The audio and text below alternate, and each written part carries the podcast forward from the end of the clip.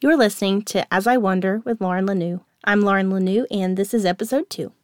This is a podcast about finding home or making it right where we are on our own unique journeys. It's for the one who isn't quite sure where they belong at the moment, whether you're a nomad, a misfit, or an outcast, this podcast is for you. Whatever brings you here and whatever you've brought with you, welcome, every piece of you. In today's episode, you'll hear a story about finding home in unexpected places from a taste of banana bread to the sound of a baby's laughter, it's about homemaking and the smell of curry. Oh, and those god-forsaken, coin-operated shopping carts. For these next few minutes, kick back, relax, and enjoy because you're home. And I'm so happy you're here. It was July 20th, 2015. This is now our home. I am constantly anxious, thinking I've done something wrong, like in a pool when the lifeguard blows the whistle and you're pretty sure they weren't blowing at you, but you're still trying to figure out what you did wrong. Constant pins and needles. I miss being comfortable, but nothing great comes out of staying in your comfort zone. I know this, yet I crave to be back in mine. A few years ago, my husband and I left our steady jobs as teachers our church home that we loved, our families, and the comforts of what we had always known as home. We packed up what we could in six suitcases and moved to Czech Republic. Our first few weeks were mainly spent in the flat of a friend we had just met. He was a foreigner as well, living in Czech while he studied medicine, and he happened to be going away on summer holiday for a few weeks. We didn't have a place yet, and he generously offered for us to stay at his. We immediately accepted his hospitality, knowing the alternative was staying in a hostel for the few weeks it would take to get a place of our own. I remember walking into his flat. It was beautiful and had a gorgeous view and an air conditioner, which was a rare commodity there. But what I remember most was being greeted with the smell of spices. Spices that I had never smelled before, nothing like home, which in that moment only added to my discomfort. After getting settled in on that first day staying in his flat, we decided to walk to get some groceries.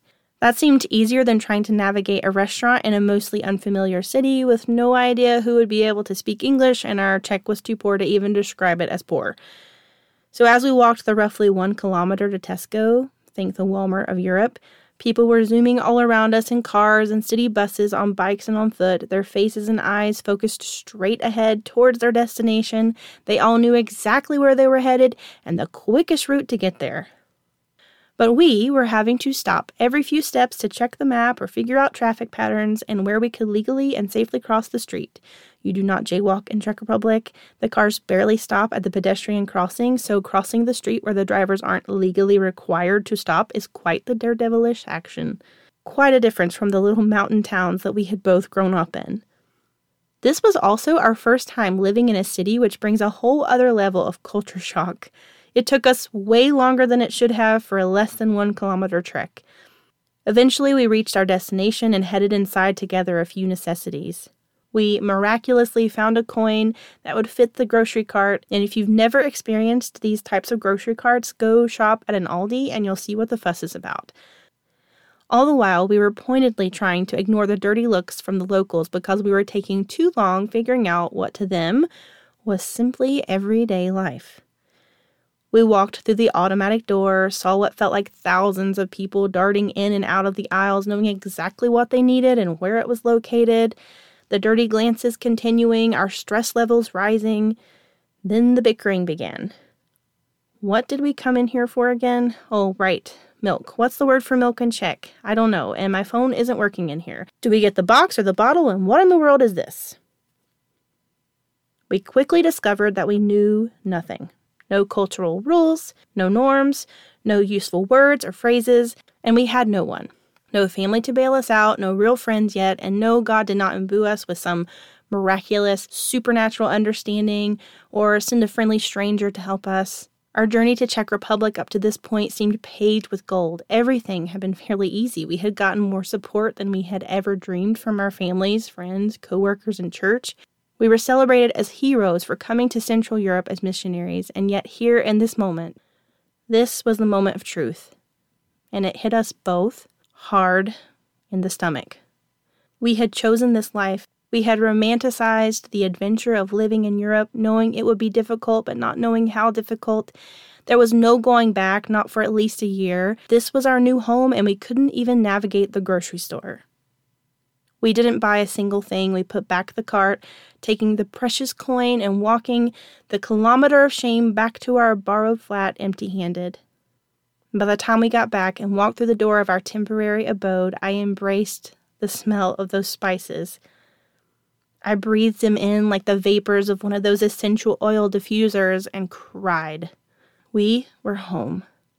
In total, we were in Czech Republic for four years. We found friends through work and at the church we worked with while there, and sometimes we'd meet new friends by happenstance. If we heard someone else speaking English, we would sometimes strike up a conversation. It didn't matter how much we had in common. When traveling or living abroad, you find that if you can speak the same language, you are friends, no questions asked. There were students from all over the world, including our friend Thomas, the one who lent us his apartment, who had come to our city to study medicine. They had left their homes, too, and they found a sense of home with each other. Cultural and religious differences aside, Christian, Muslim, atheist, it didn't matter. You were still home. You belonged. It's here where I learned that having someone over for food and conversation in a messy house was more important than having a spotless house. It's where I learned that it was okay to ask for help from a new friend who may have just been a stranger seconds before, and I could also offer help despite not being an expert myself. And it's where I learned that I could be a safe space for others even in the midst of my own discomfort. It's where I learned the meaning of this phrase home is where you make it.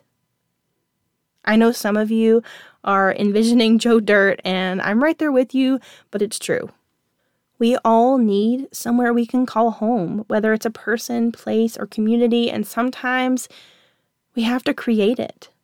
Home is meant to be a safe space, the most welcoming place there is, a place you can kick back, sit on the couch with your coziest, stretchiest cookie pants, where you can scavenge for snacks in the cabinet without asking first and eat said snack even if it's the last one a place where you're loved and accepted for all the bits and pieces, broken or whole, that make up the fabric of who you are. That's what it's meant to feel like.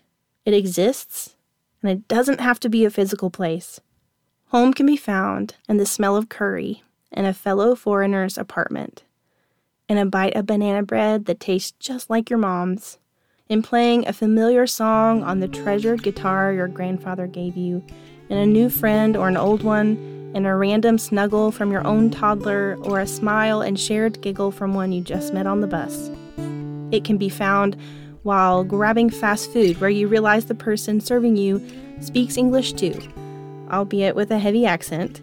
Still, the gentle gesture of kindness makes an instant sense of home if you recognize it for what it is. And may we learn to recognize those tiny pieces of home those little morsels along our path that remind us that we are not alone and we're exactly where we're meant to be. Home can be found right here, even as we wander. P.S. I would do just about anything to smell those spices again. And Thomas, if you're listening to this, thank you for your hospitality. We miss you so much. You were home for us. Thank you for listening to episode two of As I Wander with Lauren Lanoue. I hope this mostly true story has given you a little hope for those times that you feel like home is nowhere to be found. You can read this story and more on my website at laurenlanoue.com, L A U R E N L A N O U E, and you can follow me on Instagram at Lauren Lanoue, where I'd love to hear from you about a surprising place you found home. So if you post, tag me and let me know. Thank you so much for listening today, and I can't wait to meet you here again soon. Rest easy and travel well. Here's to finding home wherever we make it.